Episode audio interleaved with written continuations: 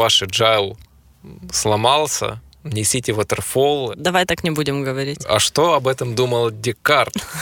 Он уволится и уйдет куда там в ретрит. Вот зачем эти деньги, эти грязные бумажки? Подкаст «Поговорим».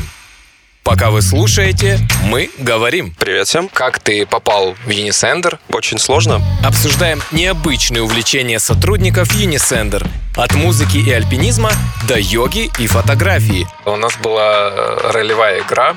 О, Э, Ярик. Да. Шутим и вдохновляем вместе с вами. Подкаст «Поговорим». Сегодня выпуск очередной подкаста «Поговорим». И у меня в гостях Мария Мейманкулова, Круто. э, тим-координатор Product Team 1 в Unisender. Вообще тяжело было выговорить э, название, да, название позиции, поэтому расскажи, пожалуйста, э, чем ты занимаешься конкретно в Unisender. Ну, это интересно. На самом деле мои задачи меняются от того, какие есть проблемы и задачи внутри команды. Как бы я больше про, по процессам, там, мы с командой, например, решаем, какие процессы нам нужно выстроить или поправить, и э, ну, меняем все это для того, чтобы получить продукт лучше, качественнее, чтобы внутри нам было работать лучше, точно так же, там, я не знаю, чтобы все там друг другом дружили, и всем было комфортно работать. Вот это основная моя задача. Так, ну и традиционный уже вопрос. Как ты попала в? Мгм. Ой, это классный вопрос на самом деле. А, Я хотела поменять работу, и у меня был такой запрос основной. Ну, короче, я была бизнес-аналитиком, э, и до этого я работала в двух банках, в Приватбанке и в Таскомбанке. Это не лучшие места для работы, но там мне нужно было набираться опыта, и там моя задача была набраться опыта. То есть я, когда туда шла, это была моя основная задача. А, Когда я начала искать работу, перед тем, как попала в Unisender, моя главная задача была найти такую компанию, в которой я захочу задержаться дольше, чем на 9 месяцев, как это было с предыдущими двумя банками. И так и получилось, три года, по-моему, в этом году у меня. А, вот, поэтому это очень круто. И еще один классный момент был такой... Э, Ну, во-первых, мне понравилось общаться. Тогда был продукт менеджер Максим Ярич, очень классно, мы тогда пообщались. Ну, прям, мне понравилось то, чем я должна буду заниматься. И офис Unisender находился прямо напротив э, садика, в котором учил, э, ну, ходил мой ребенок. я могла за ним следить. И в 15 минутах ходьбы от моего дома. Это прям было бинго просто. Так, а я так понимаю, офис Unisender переехал, э, когда уже пропала вот необходимость водить ребенка в садик. То Ну. есть вот прям подождали, пока вырастет, и тогда уже, ну все, можно переезжать на подол. Вообще, на самом деле, где-то так и было, да. И, ну, на самом деле, он дохаживал еще в этот садик э, еще год после того, как мы переехали на Подол. Но вот этот основной год классный был, когда ты там 15 минут, оп, ты уже на работе, ребенка завел в садик, оп, пешочком прошелся домой, ты уже дома. Класс. Я знаю, ты хотела поговорить э, об agile, о гибкости в принятии решений. И agile — это такая тема очень э, затасканная. То Да. есть есть уже прям agile коучи, есть agile в личной жизни. Расскажи, пожалуйста, в какой из этих концепций ты используешь agile? То есть что это для тебя такое? Это, знаешь, для меня, я вообще согласна с тем, что это реально затасканная тема. Я вчера вот только закончила э, сертификацию на скрам-мастера, и мы очень много говорили, естественно, об agile, о скраме и так далее, но все это не важно. Вот эти все названия, agile, скрам и так далее, есть некая проблема, ну, либо твоя цель какая-то, и важно, что есть некие новые подходы, и э, которые помогают тебе этого до- достичь, да, там, опираясь на то, какая сейчас среда, как быстро все происходит и так далее. И вот, это, вот этот курс, э, в том числе, это о том, чтобы, знаешь, структурировать в твоей голове, почему вот появляется скрам, там, почему мы говорим о гибкости очень много, как эта гибкость важна для, не только для работы там, или для выпуска продукта, как это важно для человека в целом. Ну, если говорить как бы обо мне, да, где я это применяю, это уже так, оглядываясь назад на свой опыт, среда меняется. Это самая, ну, мне кажется, такая популярная история. То есть какие-то кризисы приходят, локдауны там и так далее. И, но у тебя есть свои цели, свои амбиции. И ты не можешь находиться таким, какой ты есть, ну, постоянно таким. То есть э, среда на тебя влияет, твои какие-то, ну, ты растешь тоже, там у тебя что-то меняется, и ты должен быть гибким, потому что если ты гибким, я имею в виду, ты должен адаптироваться к тому, что есть. Причем ты должен адаптироваться, а, даже если ты прогибаешься где-то, то ты должен понимать, что ты из этого получишь. Ну, то есть, как бы это не про то, что тебя задавили там или еще что-то и так далее. Это о том, что ты понимаешь, что сейчас прогнувшись, что ты получишь потом. Или, например, не прогнувшись, но поменяв вектор. Это про то, что нету белое, черное. Есть очень много серые там цвета, я не знаю, красные, желтые и так далее. Вот, вот это все об этом. И очень круто, если человек может смотреть ну, на мир не черное-белое, и понимать, что другие точно так же могут смотреть, и что есть куча вариантов развития там какого-то события, не знаю, развития продукта, э, подхода к тому, как мы будем работать и так далее. И он не боится экспериментировать, он пробует это. У него есть смелость в том, чтобы этот, ну, этот эксперимент запустить. В общем, это крутая тема, но это философские разговоры, блин. Начали с работы, а закончим философией. Такой, а что об этом думал Декарт? ну, вот есть такая шутка, что, мол, зумеры переизобрели там э, голосовую там почту, там сделали клабхаус, да, и вот э, нет ли такого ощущения, что, ну, agile это просто попытка назвать как-то по-новому э, то, что было раньше, какие-то подходы? Есть проектная работа. Вот у меня вот это образование менеджера ну, нету по, по проектной работе. Поэтому на самом деле сложно сказать. Но э, мне кажется, agile это просто, ну, типа, давайте дадим термин, чтобы легче было общаться, чтобы, ну, условно, вот стоит стул, чтобы мы не говорили там предмет, который, ля-ля-ля, там, на который можно сесть, который можно перенести, у него четыре ножки, это долго. Мы говорим, это стул. Точно так же, мне кажется, agile это вот об этом же. Давайте, типа, поймем, что мы вот всегда так делали, ну, либо теперь нам нужно так делать, и есть такой подход, и давайте это назовем. Это мое личное мнение. Ну, я не знаю, как, как на самом деле это все появилось. Вот. По поводу того, что это переизобретено, мне кажется, что время меняется. И вот вчера мы классно рассматривали схему, что вначале, да, там была история, когда были только конвейеры, да, там, условно, это операционка некая, которую ты там как винтик должен был выполнять. Ни о каком agile, ни о каком продуктовом мышлении не было, ну, даже речи. То есть есть как что-то ты придумал, все, конвейер запустили, и мы это делаем. Дальше появилась следующая история, что были там инженеры, которые придумывали, да, что-то им нужно было придумать, и также оставались вот эти винтики, условно, ну, это в кавычках, те, кто делали какую-то операционную работу. И те, кто кто делает операционку некую, им нужен руководитель, да, там сверху, который будет говорить, ребята, нам надо сделать вот так и все. Ну, потому что если они не будут делать вот так, там условно, да, там машина не соберется, ну, если мы там руками собираем, э, потому что инженеры так придумали. А сейчас мы как бы переходим на следующий уровень, когда э, мы креативим, ну, потому что нам нужно быть быстрее, чем конкуренты, например, да. Нам надо быть лучше для себя, потому что мир меняется, потому что я хочу больше, потому что у меня есть больше возможностей что-то получить, если мы говорим не про рабочие моменты, а про себя. И, следовательно, если говорить про группу, мы обсуждали, что сейчас нужно концентрироваться на продукте, который мы выпускаем. Строчек кода становится очень много, и если этим будет руководить только один человек, один, единственный, он просто у него все взорвется. Он расстроится. Ну, он уйдет, он уволится и уйдет куда-то в ретрит или куда-то туда. Вот. И, следовательно, нам нужно дать э, вот эту ответственность, передать в команды. Ну, то есть команда должна быть э, самоорганизованная, передать ей вот этот ownership. И это, мне кажется, вот об этом, вот эта история. Это интересно, но я на самом деле писал несколько статей об agile, о сравнении с waterfall, и очень было много негативных отзывов под этой статьей именно от людей, которые говорили, что ваш agile сломался, несите waterfall, это вы все врете, оно не работает. И у меня есть такой вопрос. В каких э, случаях и компаниях э, agile реально лучше не использовать или он не работает? Угу. Опять же, мне сложно говорить, я еще не эксперт в этом, но э, то, как я это вижу, я, то, о чем мы говорили до этого, это вот эта операционная работа, когда она повторяется из раза в раз. Плюс есть еще такой треугольник проблем, которые тебе... Нужно отталкиваться от проблемы, которую тебе нужно решить.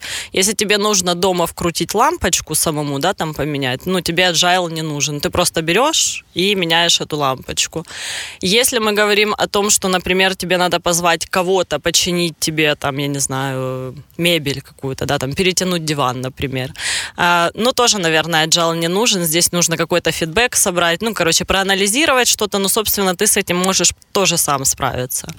Но если есть какая-то задача, которую сложно сказать, что там кому-то надо позвонить, или сам ты можешь что-то поменять, или еще что-то сделать, а нужно попробовать, выставить гипотезу, или, например, ты так предполагаешь, но не факт, что рынок ответит окей на твое предложение, то вот тут уже вот этот подход, когда ты итеративно, да, сейчас плохое, ну как, хорошее слово, но давайте не будем о терминах, постепенно выпускаешь кусочки своего, да, там, э, детища какого-то продукта, своего, не знаю, приложения, еще какой-то идеи, и смотришь на фидбэк. Вот, вот здесь он нужен вот мне кажется. Плюс, э, наверное, если у тебя крупные компании, крупная компания, там много людей, это тоже, наверное, очень важно, чтобы вот, опять же, менеджеры, да, там, они просто, ну, не зарывались. И как бы, ну, это, наверное, не очень ок, когда только один человек генерирует какие-то идеи, какие-то солюшены и так далее. Почему? Потому что каждая идея, она должна быть продаваемая, нам нужен маркетолог. Она должна быть, э, возможно, в реализации, особенно если мы куда-то ее добавляем в какой-то уже готовый продукт. Для этого нам нужны команды разработки, здесь я всех подразумеваю, технических специалистов. Она должна быть UX окей, okay. здесь нам нужен дизайнер, ну и, естественно, у нас должна быть проблема, которую нам принесет э, менеджер, например. Естественно, без аналитики мы никуда не денемся. Нам нужен аналитик, который скажет, ребята, все, что вы тут придумаете, это не то. Вот у меня есть такие данные. Следовательно, как это все может сделать один человек? Ну, никак. А имея вот эту экспертизу, ну, может быть, еще больше специалистов, смотря какую проблему мы решаем. Мне кажется, вот эти термины все, они все должны уйти в сторону. Важно что, какая проблема. Причем не поверхностное. Очень часто люди говорят, там, я не знаю, я хочу, например, там, чтобы мы перешли на новый формат. Зачем ты хочешь? Какая у тебя проблема? И вот уже дальше нужно решать конкретно эту проблему. Я так представляю, приходит человек, я хочу повышение зарплаты в два раза. Ты говоришь, зачем тебе повышение? Да. Какую проблему это да. решает?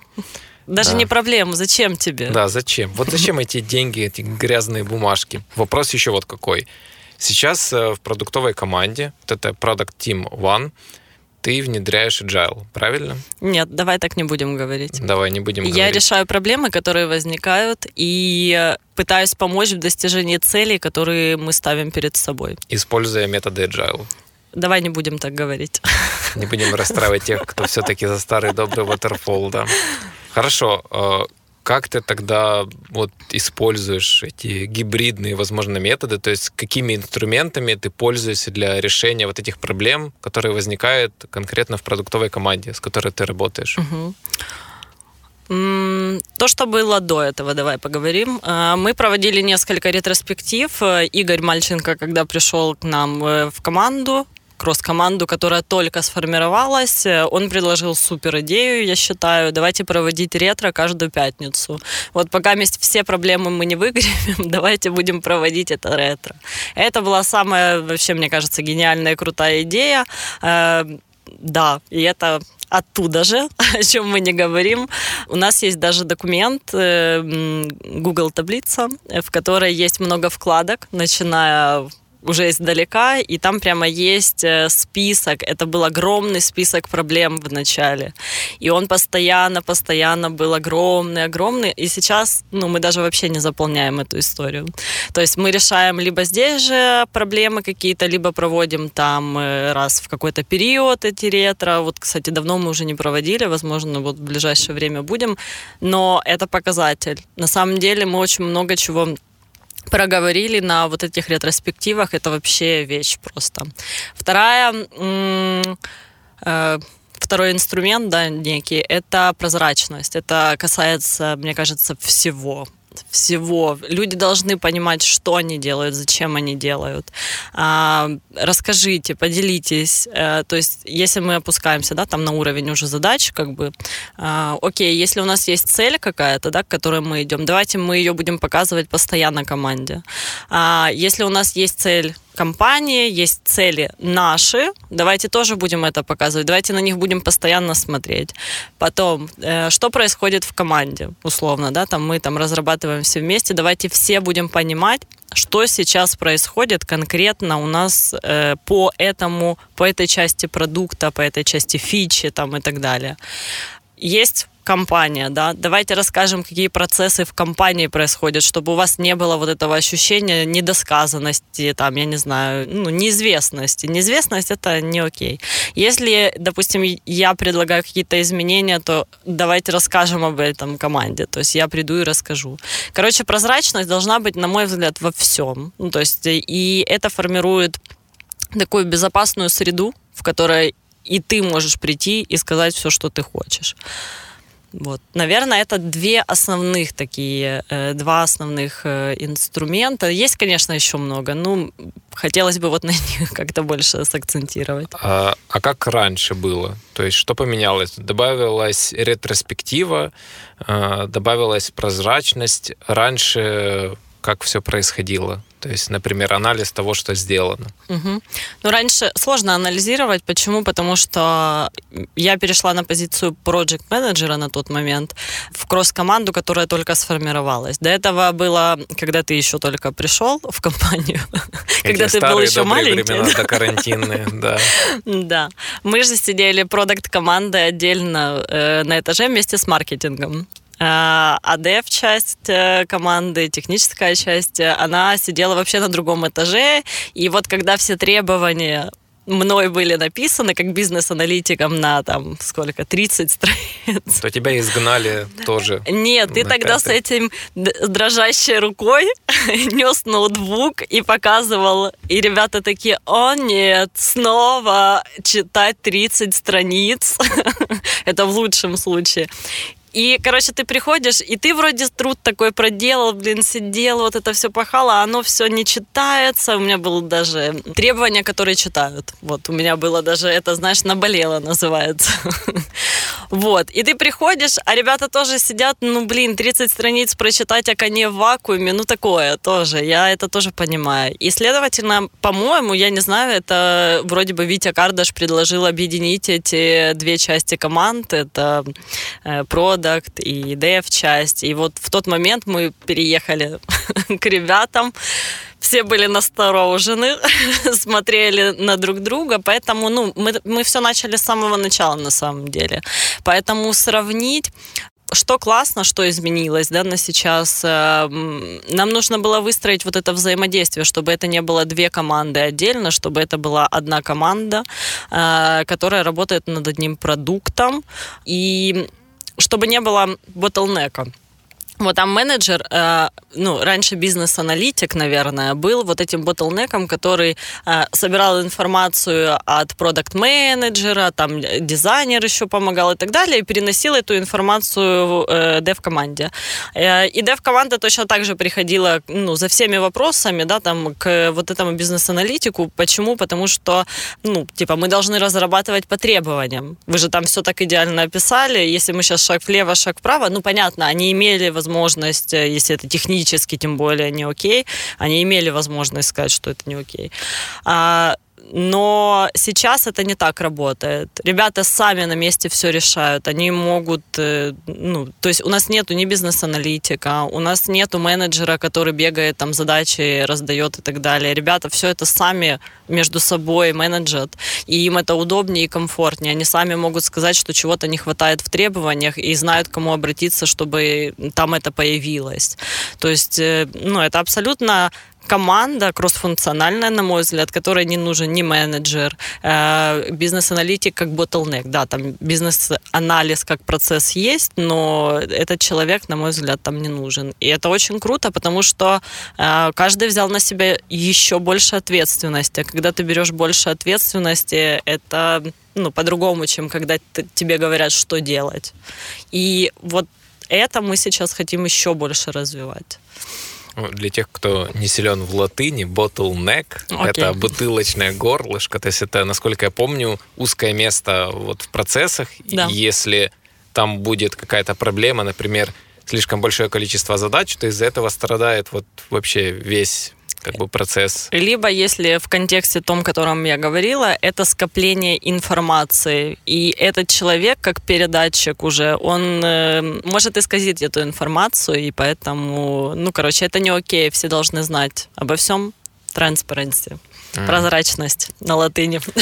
Да, у нас, знаешь, у нас уже какая-то традиция в выпусках, начиная со второго, давать очень много терминов. Я думаю, нам нужно выпустить отдельный словарик и в PDF-ку, и просто давать ссылку. И таким образом у нас будет юни-словарь. Такой вопрос, который меня волнует в Agile даже больше, чем его прикладная, наверное, какая-то э, ценность. Э, появляются Agile дневники, там Agile отношения, и насколько вообще вот эта методология Agile, которая изначально сделана для работы над программным обеспечением, насколько я знаю, э, применима вот к жизни, ну, скажем так, личной, к жизни вне работы. Используешь ли ты эти какие-то инструменты и существуют ли они, или это просто там зумеры переизобрели work-life balance, да? Мне кажется, work-life balance — это тоже какая-то история, которая недавно, ну, типа, появилась, потому что до этого было все не так быстро. Ну и как бы, если мы говорим про женщин, у них как бы life balance был, а work было мало. Поэтому, ну, как бы все относительно того, как бы как поменялась среда и так далее. Если говорить про то, как я это в жизни применяю, ну, слушай, мне здесь как бы близко, знаешь, э, мы можем говорить о каких-то инструментах, да, это некая вершина айсберга. А мы можем говорить также, если опустимся прямо вниз, да, там на основу какую-то, там у него, у айсберга где-то есть там низушечка, вот это то, на чем это все держится, это некий вот этот mindset, наверное, и э, мне ближе э, в моей там повседневной жизни, нерабочей, хотя это касается и рабочих моментов, да, то, то как я буду развиваться там и так далее. Мне agile нравится как философия про гибкость, вот то, о чем я говорила когда ты как это, не, не фокусируешься на чем-то одном, и если тебе это перестает приносить удовольствие, деньги, ну, например, да, там меньше это приносит, то ты очень ты открыт к тому, чтобы попробовать посмотреть э, какие-то другие предложения. А, как вариант, это то, что на встрече предварительно мы обсуждали.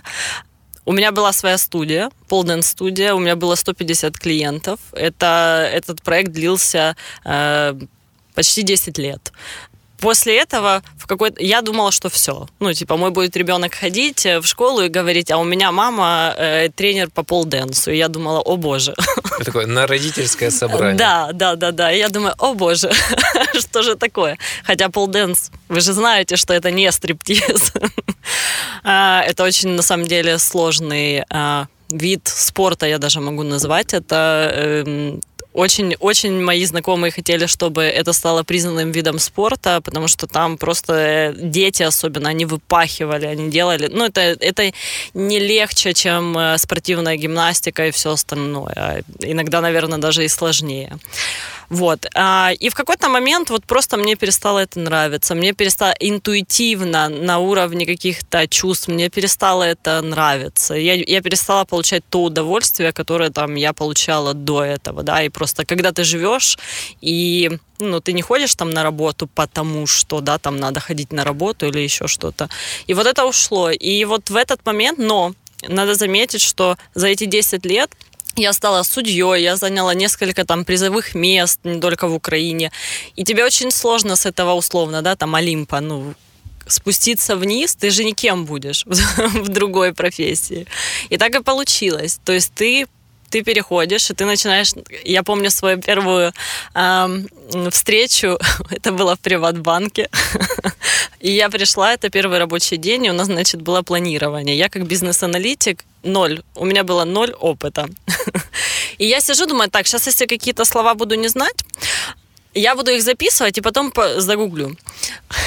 Я сижу, понимаю, что я, ну, я просто вот записываю каждое слово, которое там из уст. Зато конспект встречи уже готов.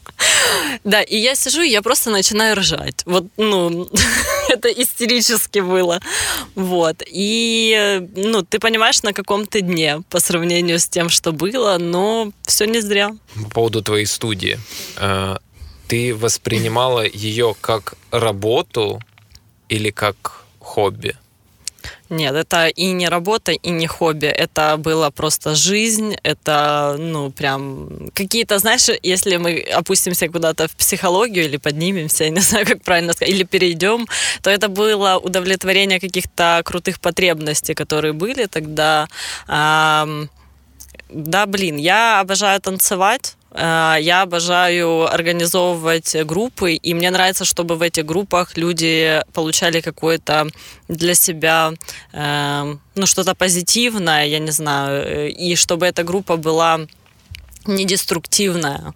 То есть э, мы делали сумасшедшие ивенты, которые собирали не только девочек, которые да, там у нас э, учились, а еще и приходили иногда даже бабушки этих людей. Хотя ну, у нас не было младше там 18-20 лет, кто к нам ходили. То есть это были прям семейные такие как это, выступление как раз для родственников, для друзей и так далее. Поэтому, ну, это был такое, это была целая жизнь. Это вот все практически, с кем мы тогда, ну, клиенты, там, тренера мои, которые были, мы все дружили. Это просто было комьюнити сумасшедшее.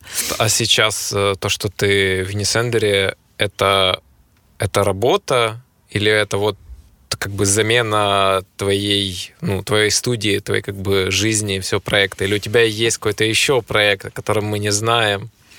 Нет, нет. А, я что я такой человек, который могу бить только в одну точку, скажем так. Поэтому а, я уже рассказала, о чем что для меня сейчас IT это вот эта свобода, да, когда ты можешь выбирать и делать все что угодно, и при этом э, ну и работать. Я уже говорила про то, что группы, организация групп, э, настраивание там внутри вот этой атмосферы какой-то продуктивной, это мне тоже нравится. Это опять же о том, о чем я и раньше занималась, но это другой уровень некий. Вот, поэтому, ну, если сейчас так посмотреть, ну работа нет, ну понимаешь, если относиться к этому только лишь как к работе, ну, это очень скучно. Это, ну, нет. Это, это можно... Я так относилась э, к тому, что я делала, когда я работала в банках. Да, там была эта работа ради работы, но для получения опыта. Ну, как бы нам нужно было пройти этот ад, скажем так. Вот, хотя я очень благодарна, и у нас там были очень классные коллективы, и все круто. Вот сейчас нет, сейчас, мне кажется, я делаю то, что я хочу. Опять же, это очень круто, когда э, я уже где-то говорила, не помню, где мы это обсуждали. Очень круто, когда э, есть руководитель, который говорит, тебе это интересно делать не я хочу, чтобы ты это делал, а тебе это вообще, это мачится как-то с твоими целями. И ты такой, воу, класс, задавайте мне почаще эти вопросы. Ну, либо ты сам должен себе задавать эти вопросы, э, потому что, ну да, точно это мачится. А если не мачится, давай подкорректируем. Если это окей для, для того, что сейчас нужно команде, компании и так далее, давай тоже это делать. Вот. Это классный подход, я считаю. Просто недавно в Фейсбуке наткнулся на пост э, э, HR о том, что если, к примеру, вы там спросите у человека, ну, сколько ты там готов работать, да, с каким-то усердием, а он скажет, что вот он будет работать, отдаваться работе, но конкретно, например, там с 10 до 7. И как вы отреагируете? И там прям мнения разделились, и возникла прям целая дискуссия о том, что мы очень переоценили работу, да, как какой-то там, не знаю, социальный конструкт, ну, не нужно воспринимать ее как замену жизни, да, это работа, и у вас есть отдельная жизнь, э, и вот ну, как бы сейчас работодатели часто идут по такому пути, что они подменяют человеку жизнь вот этими крутыми условиями работы, для того, чтобы он прям из одного рабочего состояния э, свои там часы, да, прыгал в другое, но уже дома вечером. И вот, и у меня такой вопрос, как ты к этому относишься и разделяешь ты, если у тебя вот этот work-life balance, и как ты вообще относишься к работе? Это для тебя прям вау, это, это прям интегрировано в жизнь, или вот есть работа, есть моя жизнь, пожалуйста, давайте не смешивать, значит, котлеты налево, э, смузи направо. Хороший вопрос. А, смотри, по поводу того, что компании дают такие возможности, да, там, возможно, ожидают чего-то. Ну, я думаю, что вряд ли они это делают ну, я надеюсь на это, только для того, чтобы люди работали с утра до вечера, да, там условно, или были там, э, принадлежали этой компании с утра до вечера. Скорее, они хотят, чтобы их продукт был хороший, ну, все-таки основа в этом. Но есть очень много людей, особенно если нету семьи, например, э, которые ну, на работе они там дружат, они вместе ходят, отдыхают, я не знаю, там еще что-то делают. И почему бы не создать такое комьюнити? Это классно, у вас есть о чем поговорить, э, ну, класс. Если мы говорим там про меня, да, например, у меня есть семья, Естественно, ну, как бы работа это не все, что есть в моей жизни. Ура! Да, да, да. По поводу работы вне рабочие часы, ну, во-первых, когда локдаун у нас э, появился, э, случился, э, ну, эта проблема как бы ушла. То есть ты находишься дома, ты не тратишь время там на проезды, добирание куда-то, я не знаю. Ну, в общем, все, очень много чего происходит дома, да. Э, те же там занятия спортом, точно так же ты можешь заниматься дома, ты не тратишь время. Поэтому все немножечко иначе переигралось. И точно так же по работе. Если у меня есть какое-то какая-то задача, и если у меня, допустим, мне сейчас, ну, вечером, там, я не знаю, после семи, после шести, мне не нужно вести куда-то ребенка, там, условно, я вообще свободно могу. Либо, если это какая-то супер задача, которую нужно решить, ну, и это не каждый день, естественно, происходит. Ну, у нас такого и не бывает, поэтому мне на самом деле сложно сказать. Знаешь, если бы у нас было все время, мы говорили про овертаймы какие-то там, или мы не успеваем сроки, или еще что-то, мне бы было легче говорить, потому что я бы знала, что тебе ответить. У нас такого нету. У нас как бы есть, э, ну, вот опять же, мы говорим про то, что мы не сидим и не делаем задачи. Это то, куда мы сейчас стремимся, да. Э, мы делаем продукт. То есть, и вот вот это важно. И если, конечно, нужно будет, ну, у меня есть там на саппорте мой муж, который поддерживает меня, там, если нужно, он будет смотреть, да, там, общаться с ребенком, там, и что-то еще делать. Ну, ты знаешь, вот у нас нету такого, у нас нету такой проблемы в команде, ну, конкретно в команде. Поэтому, блин, мне сложно сказать. Но если нужно будет, я буду сидеть, слушай, ну, на курс я тоже пошла.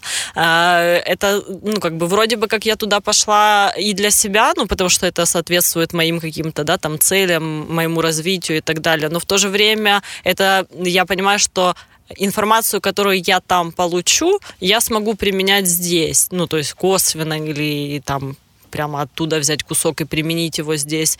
Это тоже про работу, но там мы сидим дольше, чем, чем там рабочие дни и так далее. Поэтому, первое, подытожу, у нас нету такой проблемы в команде, поэтому мне сложно об этом говорить. Второе, если это будет какая-то задача, скорее всего, она будет интересной, и я точно, ну, как бы буду сидеть и делать ее там. Или же я сделаю так, чтобы, ну, в общем, я адаптирую эту ситуацию для того, чтобы и она была выполнена, знаешь, как бы, и для того, чтобы э, там на семью. Но семья тоже у меня не страдает. Э, это к слову. Это, а то я много о работе сказала. Ну, как бы... Тут, наоборот, хочется иногда даже найти какие-то новые занятия, опять же, потому что больше времени высвобождается. Я же говорю, нам не нужно добираться на работу, там, нам не нужно идти в спортзал, потому что, ну, это про себя, если я говорю. Все происходит практически... Очень много чего дома происходит. Там доставка еды, тебе привозят еду, тебе не надо, короче, тоже ничего этого делать. Поэтому почему бы нет? Знаешь, тут еще Проблема в том, что размывается граница. Раньше просто ты там уехала с офиса, все, да. тебя нету, э, мобильный интернет не ловит, ой, алло, алло, я не слышу, плохая связь. А здесь уже, получается, такого нет. То есть ты как бы постоянно на рабочем месте, условно. Да. А, это, кстати, хороший вопрос, но мне кажется, уже все адаптировались, каждый по-своему. Если говорить там, наверное, я надеюсь, что все адаптировались. Нет. Нет? Окей. Мне помогает переодеваться. Ну, то есть сейчас я э, переодеваюсь, как будто я работаю. Потом, когда я условно для себя понимаю, что все, я свои задачи сегодня на день закончила, я переодеваюсь в домашнюю одежду. И мне это очень помогает. Ну, классно, если есть возможность разграничить э, типа space, э, пространство, где ты э, работаешь, встал, все, и сейчас ты там находишься только в гостиной условно, да, там и вы там варитесь в этом всем. Но я с тобой согласна, у нас э, на самом деле муж тоже у меня работает э, из дома, он тоже разработчик, э, и мы просто вечером обязательно выходим из дома. Ну, то есть куда-то едем, идем. Точно так же утром перед началом э, рабочего дня мы точно так же выходим и ходим, гуляем и так далее. Ну, просто другое место, чтобы что-то поменять отпуске никто не отменял. Слушай, вот эта тема с костюмами очень классная. Да. Мне нужно, знаешь, найти какой-то костюм с блестками. Если мне будут писать там после условно 19.00, я буду просто делать селфи и присылать, и всем да. будет понятно. Это, это, слушай, отличный и, лайфхак. Или подключаться, знаешь, с видео, но только одетым так, чтобы людям было стыдно с тобой общаться. Ну, неудобно, некомфортно. У нас еще есть традиционная рубрика в подкасте это ты отвечаешь на вопрос предыдущего гостя и задаешь свой. Вот, и вопрос предыдущего гостя был такой, э, что для тебя дом? Угу. Где ты себя чувствуешь дома? Ой, ты знаешь, э, мы как раз живем в съемной квартире, но я думаю, что много кто в Киеве живет в съемных квартирах. Все мы не местные. Да, да, да. Э, очень мало, кстати, киевлян я встречала за эти четыре года. И вот был такой классный пример – мы жили первые три года в, одной квартире съемной. Э, она была сразу классная, и все было классно, и так далее. А потом мы поменяли, потому что нам надо было больше уже квартира. И мы заехали, и это было не то, что мы хотели, потому что как-то все разобрали в августе в конце. Вот, и место не то, и внутри все не то, и так далее. И, в общем, я так парилась об этом. Но прожив там год, напитав, да, там в кавычках условно, эту квартиру своей энергетикой, э, блин, она мне супер нравится. Это 17 этаж. Ну, короче, я вижу плюсы. вот. И поэтому для меня дом это там, где моя семья, и там, где нам комфортно внутри вот этого пространства, это может быть что угодно. Это может быть отель в Египте, я не знаю, это может быть... Э...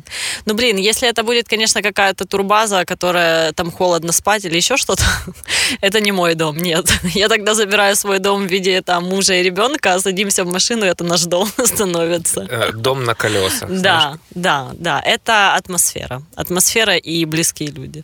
А какой тогда у тебя будет вопрос к следующему гостю? Да, давай продолжим тему дома почему-то. Такой, а где для вас не дом? Нет, нет так не подойдет. Нет, нет, нет. Давай а, такой вопрос, типа, какое пространство в доме, а может и не только в доме, типа, самое комфортное вот для mm. тебя? Это интересно. Ответишь? Даже я подумаю. И, ну, я-то, если я буду гостем следующего выпуска... Давай то... проверим, как этот работает вопрос. Ну, хорошо. Для меня э, самое любимое, наверное, место — это...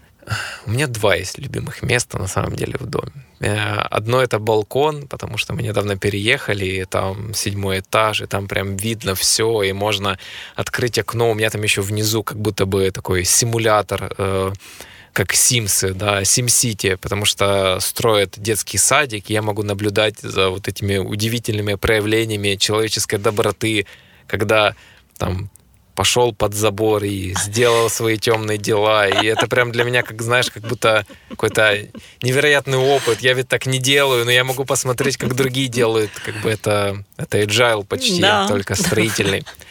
Вот. А второе место это у меня есть такой рабочий стол для моих всяких творческих штук. У меня там сейчас заставлено синтезатором Yamaha. И вот я иногда просто люблю сесть, поимпровизировать, э, просто напитаться, там, пропитать все своим настроением и надеяться, что соседи тоже этому радуются. Но и я, строители. Да, строители не радуются, потому что они строят, э, пилят, красят, а я как бы ничего не делаю, в айтишке работаю, тексты пишу, с людьми общаюсь, ну, в общем. Класс, прикольно. Работает вопрос.